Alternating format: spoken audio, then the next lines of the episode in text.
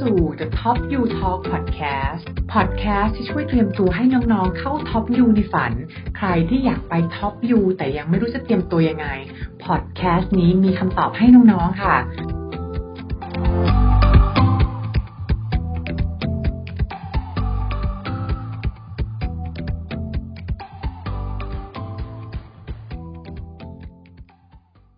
สวัสดีค่ะ น้องๆ ใครที่อยากเข้า LBS ไม่อยากให้พลาดเลคชันนี้เลยค่ะ วันนี้พี่เจสนะคะจะมาวิเคราะห์เจาะลึกเลยค่ะว่า LBS London Business School เนี่ยเขาออก essay ของปี 2021-2022 มาแล้วนะคะ จะต้องเขียนยังไงให้โดนใจคณะกรรมการ หรืออะไรที่เราไม่ควรจะเขียนก็จะแชร์ด้วยนะคะ ก่อนอื่นเลยค่ะจะแชร์ว่าของตัว LBS เนี่ย essayปีนี้จริงๆแล้วเขามี essay ที่ต้องเขียน require เลยเนี่ย1 essay นะคะ500คำแล้วก็มี optional essay เนี่ยให้เขียนอีก 500 คำ จะเขียนหรือไม่เขียนก็ได้ แต่แนะนำว่าควรเขียนค่ะ และนอกจากนั้นมี essay ที่แอบซ่อนไว้ด้วยค่ะ เป็นมินิ essay ที่เราต้องเข้าไปใน online application แล้วค่อยมีคำถามที่เราต้องตอบสำคัญสำคัญเนี่ยอีกประมาณ 5-6คำถามเลยนะคะ วันนี้ก็จะมาแชร์ให้ฟัง ว่าจะต้อง tackle ยังไง แต่ละจุดควรจะโชว์จุดเด่นยังไง ให้น่าสนใจและติด LBS ค่ะ ก่อนอื่นเลยนะคะ อยากจะสมัคร LBS เนี่ยนะคะ อยากให้น้องๆ รู้จุดความสำคัญจุดเด่นของ LBS ก่อนเลยนะคะ อันดับแรกเลยนะคะ ก็คือเรื่องของ diversity ความหลากหลาย แล้วก็เรื่องของ global นะคะ หลากหลายยังไง ในคลาสเรียนเนี่ย ถ้าเกิดสมมุติเป็นประเทศอื่นละกันหรือในอเมริกาเนี่ย เวลาคนเรียนที่เป็นเด็กต่างชาติเนี่ย จะมีแค่ประมาณ30-40%ส่วนใหญ่ไม่เกิน 50%ค่ะ แต่ของ LBS เนี่ยนะคะมีเด็กต่างชาติประมาณ 90%คือหมายความว่าจากที่พี่เพชเคยคุยกับน้องๆที่ส่งไปเรียนอย่างเงี้ยเขาจะบอกเลยค่ะว่าการที่เราเข้าไปเรียน LBS เนี่ยเราจะไม่รู้สึกเลยว่าเราเป็น minority นะ เป็นส่วนน้อย เพราะทุกคนเป็น minority หมด จับกลุ่มทำงานกับเพื่อนกันเนี่ยสี่ห้าคน เราเราเป็นคนไทย คนอื่นก็จะไม่ใช่คน UK กันแบบสี่ห้าคนนะ ก็จะมาจากอเมริกาบ้าง มาจากยุโรปบ้าง มาจากญี่ปุ่นบ้าง มาจากอเมริกาใต้บ้าง คละกันไปหมดเลยนะคะ มีถึงประมาณ 60 กว่าชาติเลยทีเดียว ซึ่งตรงนี้นะคะก็คือเป็นจุดเด่นของในเรื่อง diversity ของคลาส นอกจากนั้นคือจริงๆมันเป็นจุดเด่นในเรื่องของ global experience ด้วย เพราะการที่อยู่ในลอนดอนเอง ใน LBS เองเนี่ยนะคะ ก็คือเป็น global hub เนะสามารถ leverage อะไรตรงนั้นได้หลายอย่าง และจุดหนึ่งที่สำคัญของ LBS ก็คือโปรแกรม MBA บางคนเข้าใจว่าเป็น 2 ปีเนอะแต่จริง ๆ แล้วเนี่ยสามารถ tailor ได้ให้ออกมาเป็นเรียนให้จบภายใน 15 เดือน 18 เดือนหรือ 21 เดือนก็คือ 2 ปี อันเนี้ยแล้วแต่เราสามารถจัดได้นะคะ แล้วนอกจากนั้นเนี่ยสิ่งสำคัญเลยก็คืออยากให้น้องไปดูพวก vision หรือ mission ของมหาลัยเหมือนกัน ว่าเขาให้ความสำคัญเรื่องอะไรนะคะ อย่าง LBS เขาบอกเลยค่ะว่าเขาเนี่ยให้ความสำคัญในเรื่องของ global outlook ที่เขาบอกว่า we challenge conventional wisdom transform career and empower our people to change the way the world does business นะคะ ฉะนั้นเขาบอกเลยค่ะ เขาอยากจะท้าทายให้พวกเราเนี่ยคิดนอกกรอบ สามารถปรับเปลี่ยนงานได้ แล้วก็ empower คน หรือเขาจะบอกอีกในหนึ่งก็คือสร้างผู้นำนี่แหละค่ะ มาแก้ไขปัญหาสังคมทำให้แตกต่าง ซึ่งเป็น element เหล่านี้แหละค่ะ ที่น้องๆควรจะต้องเอามาใส่ใน essay นะคะอ่าอย่างนั้นมาเข้าเลยค่ะ essay หนึ่งที่เป็น require เนี่ยก็คือ what are your post MBA goals and how will your prior experience and the LBS program contribute towards to this 500 คำนะคะ ก็คือเขาถามเลยค่ะว่า เรามีเป้าหมายหลังจากเรียนจบ MBA คืออะไร แล้วประสบการณ์ของเราที่ผ่านมาเนี่ยมันเกี่ยวเนื่องกันยังไงกับเป้าหมายนี้ อันที่สองนะอันที่สามคือแล้วการที่มาเรียน LBS เนี่ยจะช่วยให้เราไปถึงจุดหมายได้ยังไง ฉะนั้นสิ่งที่ควรทำหรือไม่ควรทำก็คืออะไร จะบอกสิ่งที่ไม่ควรทำก่อนละกัน ก็คือเวลาเขียน essay เลยนะคะ เราไม่ควรจะมองว่า essay เนี่ย เราเอาเรซูเม่มาสรุป ไม่ใช่เรซูเม่ซัมมารีนะคะใน essay อันนี้คือเราจะต้องมีธีมให้ชัดเจน แล้วก็ควรจะต้องตอบคำถามของมหาลัยนั้นๆ ด้วย โดยเฉพาะอันนี้ค่ะจริงๆ เราสามารถแนะนำจริง ๆ สามารถเขียนในหลายสไตล์ละกัน แต่พี่จะแนะนำแบบเบื้องต้นก็คือแบ่งเป็น 3 ส่วนก็คือตอบให้ตรงคำถามเลยนะคะ ส่วนแรกเป็นเรื่อง post MBA goal ส่วนที่ 2 prior experience ส่วนที่ 3 YLBS นะคะ ส่วนเรื่อง post MBA goal เนี่ยค่ะ ก็คือเขียนให้ชัดเจนเลยค่ะว่า short term goal long term goal เป้าหมายระยะสั้นหลังจากจบเลยเนี่ยอยากทำตำแหน่งอะไรนะคะ คือควรจะเขียนให้ชัดทั้งในเรื่องของ position ที่เราอยากทำอุตสาหการที่เราอยากจะไปเนอะแล้วก็ location อยากทำที่ไหน อยากทำที่ UK หรืออยากทำที่สิงคโปร์หรืออยากทำที่เมืองไทยนะคะ และในส่วนของ long term goal เองเนี่ยแหละค่ะ เหมือนที่เราแนะนำกันตลอดเลยว่า ควรจะเป็นอะไรที่เรา dream big เขียนให้มี aspiration เขียนให้มันน่าสนใจ เขียนให้มันตื่นเต้นว่าเราอยากจะทำอะไรนะคะ อันนี้ต้องบอกเลยค่ะว่า เวลาที่เราเขียนตัว long term goal อะบางคนอาจจะคิดว่าเขียนแล้วเรากลัวว่าเราจะทำไม่ได้จริง แต่มันอยู่ที่เวลา connect story ให้มันน่าเชื่อถือนะคะ จาก short term goal ไป long term goal ว่าเราทำได้ยังไงนะคะ อันนี้ก็อยากให้มองในส่วนนั้น ส่วนที่ 2 ซึ่งอันนี้ก็เป็นส่วนสำคัญเหมือนกันว่า prior experience ของเราประสบการณ์ที่ผ่านมาเนี่ยเกี่ยวเนื่องกันยังไงหรือทำยังไงให้เราจะมุ่งหน้าไปสู่เป้าหมายที่เราตั้งนะคะ ตรงนี้แหละค่ะเป็นจุดที่น้องจะต้อง connect เป็นดอทแหละในเรซูเม่เรามีดอทเยอะมากมายเลยใช่ไหมคะสมมติเราทำมาหลายโปรเจกต์ career team ของเราเนี่ยเราบอกว่าเราอยากจะทำอะไรที่ใน long term เนี่ยเราจะกลับมาตั้ง educational technology startup ในเมืองไทยอย่างเงี้ยฉะนั้นใน story prior experience ส่วนที่2เนี่ยเราต้อง connect the dot แล้วแหละ ว่าเรามีประสบการณ์อะไรที่เราจะ ทำให้เป้าหมายเราเป็นจริงให้ได้นะคะ เป้าหมาย short-term goal long-term goal เราอยู่ตรงนี้ใช่ไหมคะ แต่เราจะต้องมองว่าอันนี้เป็นสมมติเหมือนเป็นบันไดสิบขั้นอะเราต้องโชว์ว่าจริงๆแล้วอะเราก้าวบันไดมาแล้วประมาณแปดขั้น ขาดอีกขั้นเดียวไปเรียน MBA ก็จะถึงขั้นที่10แล้ว ไม่ใช่ว่าเรา layer ไปบันไดเนี่ยไป10ขั้นใช่ไหมแต่เราทำประสบการณ์มาแค่หนึ่งขั้นถึงสองขั้นอะเขาจะเห็นว่าการที่เราจะกระโดดจากปัจจุบันไปถึง goal เรามันยากมากเลย แล้วเดี๋ยวเราจะกลับมาจะหางานไม่ได้ จะกลับมาแล้วอาจจะไม่ประสบความสำเร็จในเรื่องการงาน อันนี้มัน gap มันเยอะไป ฉะนั้นส่วนนี้แหละ prior experience เป็นส่วนสำคัญมากจะต้องโชว์ว่า ถ้าเรามีเป้าว่าไปขั้นที่10เนี่ยเราทำมาแล้วประมาณ8ขั้น หรือเกือบจะ9ขั้นด้วยซ้ำนะคะ connect the dot ตรงเนี้ยโชว์อะไร โชว์ทั้ง skill โชว์ทั้ง impact ค่ะอะสมมติเราบอกว่า skill ในการที่เราจะต้องไปทำสตาร์ทอัพของตัวเอง educational technology เนี่ยมันต้องมี skill อะไรบ้างอะเราเคยอาจจะมีกิจกรรม volunteer อะไรที่เกี่ยวกับการศึกษาทำให้เรามีความสนใจในเรื่องการศึกษาใช่ไหมคะ หรือเราอาจจะเคยทำประสบการณ์เป็นอีคอมเมิร์ซก็ได้ หรือทำงานอะไรที่เกี่ยวกับเทคโนโลยีทำให้เราเนี่ยเริ่มมีความรู้พื้นฐานแหละในเรื่องเกี่ยวกับเทคโนโลยีใช่ไหมคะ หรืออาจจะเป็นการที่เราอาจจะเคยมีสตาร์ทอัพ ขายของเล็กๆ น้อยๆทำกิจการของเรากับเพื่อนอย่างเงี้ย ก็โชว์ว่าเราเคยเป็น ผู้ประกอบการมาแล้วเนี่ยแหละค่ะมันคือการโชว์ skill เหล่านี้ว่าเราเคยมีมาแล้วในระดับหนึ่งนะคะ แล้วนอกจากนั้นนอกจากโชว์ skill ไม่พอควรจะโชว์ Impact ด้วย ถ้าเกิดเราบอกว่าเราสนใจในเรื่องการศึกษา สนใจในเรื่อง education จริงๆอะเราน่าจะเคย create impact อะไรที่เกี่ยวกับตรงนั้นมาแล้วนะคะ อาจจะเป็นที่เราบอกนี่แหละคือมันลิงก์ไปด้วยกันว่าตอนที่โชว์ skill ว่า เราไปค่ายอาสามาตั้งแต่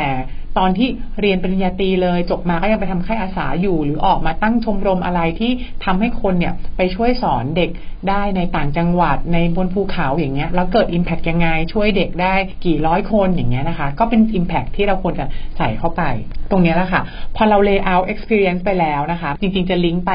ในส่วนที่ 3 ก็คือว่า why LBS เพราะว่ามันจะเห็นแล้วเนี่ยว่าจริงๆอะเราอยากจะไปขั้นที่ 10 ใช่ไหมแต่ตอนนี้เรามีมา 8 ขั้นแล้ว เราเหลืออีกขั้นหนึ่งแหละ ที่มันยังต้องไปเติมสกิลเพิ่ม เราก็ต้อง layer ให้ชัดว่าเออเราอาจจะต้องอยากไปเพิ่ม skill เกี่ยวกับ leadership skill อยากจะได้ international network นะคะ หรืออะไรบ้าง ซึ่งตรงเนี้ยเราต้องตอบว่า why LBS MBA นะไม่ใช่แค่ MBA ทั่วไป ฉะนั้นสิ่งสำคัญคือเราจะต้องโชว์ค่ะว่าเรามีการ research ว่า LBS เนี่ยมีอะไรที่สำคัญกับเป้าหมายเราที่จะช่วยมีโปรแกรมอันไหนนะคะ สิ่งที่ไม่อยากให้น้องทำคือแค่ไปดูในเว็บไซต์ แล้วก็มีลิสต์อะไรบ้างที่เขาว่าน่าสนใจ ก็เขียนมาเลยแบบ4 5 6อย่าง อันนั้นนะไม่เอานะคะ สิ่งที่เราควรทำคือเราไปดูแล้วเราอาจจะพยายามเข้า information session ของเขา คุยกับอารัมนายนะคะ หรือจริงๆเขามี student ambassador ก็ contact เขาไปคุย ดูค่ะว่าแต่ละกิจกรรมอะมันจะช่วยเรายังไงจริง ๆ นะคะ แล้วอาจจะเขียนแค่1นถึงสองกิจกรรมเท่านั้นที่มันจะ impact กับเราได้นะคะ สิ่งที่พี่จะอยากให้น้องลองไปเช็คเลยละกันนะคะ ก็คือ London Cap โมดูลนะคะด้วยการที่อยู่ในลอนดอนเนี่ยแหละค่ะเขาสามารถ connect เราเนี่ยไปทำงาน hands on experience เลยกับบริษัทจะเป็นสตาร์ทอัพก็ได้เป็น social enterprise ก็ได้นะคะ e-commerce หรือบริษัทแบบ consulting firm boutique firm private equity เนี่ยเราจะได้ลองไปทำนอกจากนั้นก็จะมีเรื่องของ GBE อันเนี้ยคือ global business experience นะคะ เราจะได้ไปต่างประเทศไปทำโปรเจกต์กับต่างประเทศนะคะ อันที่ 3 ก็คือเรื่อง entrepreneurship summer school นะคะจะมีโปรแกรมที่เหมาะกับคนที่อยากจะทำธุรกิจตัวเอง หลังจากเรียนจบเนี่ยแล้วเราไปเข้า entrepreneurship summer school ตัวเนี้ย เพื่อที่จะคิดไอเดียของโปรเจกต์ของเราต่อนะคะ นอกจากนั้นก็ยังมีพวก internship ที่เราทำได้ ตรงนี้ถ้าหากน้องๆ ลองไปดูว่าเราจะ tailor ให้มันฟิตกับความต้องการของเราได้ยังไงนะคะ และนอกจากนั้นก็อย่าลืมว่ามหาลัยไม่อยากแค่ได้คนที่ไปเรียนแล้วไปเอาเบนฟิตจากเขานะคะเขาอยากได้คนที่ไป contribute ให้ community เขาด้วย มีกิจกรรมมีคลับที่เป็น student led club เนี่ยมากกว่า 70 คลับเลยนะคะ ลองไปดูว่าอันไหนฟิตกับเรานะคะ แล้วเราลองดูว่ามีคลับไหนที่เราจะเข้าไป take leadership role ได้ไหม ที่เราสามารถไปช่วยจัดกิจกรรมได้นะคะ อันนี้นะคะก็คือคำถามแรก 500คำนะคะ ดูเหมือนเยอะแต่จริงๆแล้วพอแบ่งเป็น 3 ส่วนเนี่ยน้อยมากเลยเนาะต่อมาค่ะแอสเซทที่ 2 เป็น optional essay อะไรที่เขาบอก optional แต่ถ้าเกิดเขาเปิดพื้นที่ให้คนอื่นเขียนแล้วเนี่ยจริงๆพี่เจสก็อยากจะให้น้องเขียนเถอะค่ะ เพราะมันเป็นพื้นที่ให้เราโฆษณาตัวเองใช่ไหมคะ อันนี้คือเขาก็บอกเลยค่ะว่า is there any other information you believe the admissions committee should know about you and your application to London Business School ก็คือข้อมูลอื่น ๆ ที่เราอยากจะแชร์ อยากจะโชว์แหละนะคะว่าเราเนี่ยโดดเด่นยังไง อันนี้ก็ 500คำเหมือนกัน สิ่งที่อยากจะให้โชว์ตรงนี้ก็คือเราคิดว่าเป็นพื้นที่ที่จะโชว์ unique story ของเรานะคะ น้องลองไปดูว่าอะไรที่จะเป็น unique story และไม่ต้องโชว์เยอะพี่ว่า1เรื่องหรือ2เรื่องเท่านั้น แต่โชว์และเล่าให้ละเอียดเล่าให้ specific นะคะ อาจจะเป็นเรื่อง leadership ความเป็นผู้นำของเราก็ได้นะคะ หรืออาจจะเป็นเรื่องอะไรที่ที่เรา challenge the norm challenge status quo เหมือนที่พี่เจสอ่านให้ฟังก่อนหน้าเนี่ยว่าเขาสนใจในเรื่องของคนที่จะ challenge wisdom challenge convention นะคะ คือคิดนอกกรอบยังไงนะคะ อาจจะมีบางโปรเจกต์ที่เราเข้าไปทำแล้วเมื่อก่อนเนี่ยเขาทำงานกันแบบนึง พอเราเข้าไปเราไปช่วยเขาปรับเปลี่ยนทำให้ทำงานได้ดีขึ้น ส่วนที่ 3 ก็คือ make impact หรือ social impact นะคะ แล้วก็ส่วนที่ 4 อาจจะเป็นเรื่องอะไรที่เราจะต้องทำงานเกี่ยวกับต่างชาตินะเพราะ LBS ให้ความสำคัญกับ international experience นะทำงานกับคนหลาย ๆ ชาติเนี่ยบางทีมันมีความยุ่งยากในการที่คนอาจจะทำงานคนสไตล์ไม่เหมือนกัน แล้วเราเนี่ยไป manage ตรงเนี้ยยังไงนะคะ ลองเลือกดูหนึ่งเรื่องก็ได้หรือสองเรื่องก็ได้ และที่สำคัญต้องเขียนให้ให้มี impact ให้มี accomplishment ด้วย เพื่อโชว์ว่าสิ่งที่เราทำเนี่ยมันเกิด impact อะไรนะคะ อันนี้แหละค่ะที่บอกไปก็คือเป็น asset ที่ต้องเขียนหนึ่งอัน แล้วก็ essay optional อีกหนึ่งอันนะคะ ส่วนสุดท้ายสำคัญมากและคนอื่นหลาย ๆ คนพลาดมาทำทีหลัง คือ mini essay ใน online application ค่ะ ใน essay สองข้อที่พี่เจสบอกเนี่ย บางคนเขาอาจจะเห็นได้ในหน้าเว็บไซต์เลยเนาะแต่อย่างเวลาเราเข้าไปใน online application แล้วเนี่ย บางคนจะคิดแค่ว่าเขียนชื่อที่อยู่เบอร์โทรแต่ว่ามันไม่ใช่นะคะ จริง ๆ แล้วเนี่ยมันมีบางทีมันมีคำถามซ่อนอยู่ ซึ่งเราจะเรียกว่า mini essay ซึ่งของ LBS นั่นแหละค่ะ เป็นหนึ่งในที่ที่มีเยอะหรือมีเยอะกว่าที่อื่นโดยเฉลี่ยแล้วกัน ก็เลยอยากให้น้องระวังไว้แล้วควรจะดูไว้ก่อนนะคะ มีประมาณ5้าคำถามเลยเดี๋ยวพี่เจสจะ list ไว้ในตัวพอดแคสต์ด้วยละกัน คือมีตั้งแต่คำถามแรกถามว่า tell us about your responsibility นะคะ day to day role ทำอะไรบ้าง อันนี้ให้พื้นที่เขียนประมาณแบบ300-400คำเลยนะคะ ซึ่งตรงนี้แหละเวลาเราเล่าเนี่ยมันก็คือไม่ใช่แค่เขียน job description เราต้องมาวิเคราะห์งาน ต้องมาวิเคราะห์แกบความเสี่ยง ต้องมาวิเคราะห์หุ้นไม่ใช่นะคะควรจะต้องโชว์ leadership ของเราความเป็นผู้นำเป็นหนึ่งในสิ่งที่ MBA ให้ความสำคัญนะคะ ว่าเราเนี่ยมีความเป็นผู้นำยังไง มีการทำงานเป็นทีมยังไงบ้าง ข้อ 2 มีการถามด้วยค่ะว่า รู้สึกว่าผลการเรียนของเราเนี่ยสะท้อนถึง ความสามารถในการประสบความสำเร็จในโปรแกรมนี้มากน้อยแค่ไหน เป็นโอกาสให้เขียนเลยค่ะสำหรับบางคนเนี่ยที่คะแนน GPA เนี่ยต่ำกว่า class average นะคะ ถ้าเกิด class average อยู่ที่ประมาณ 3.5 3.6 เนี่ย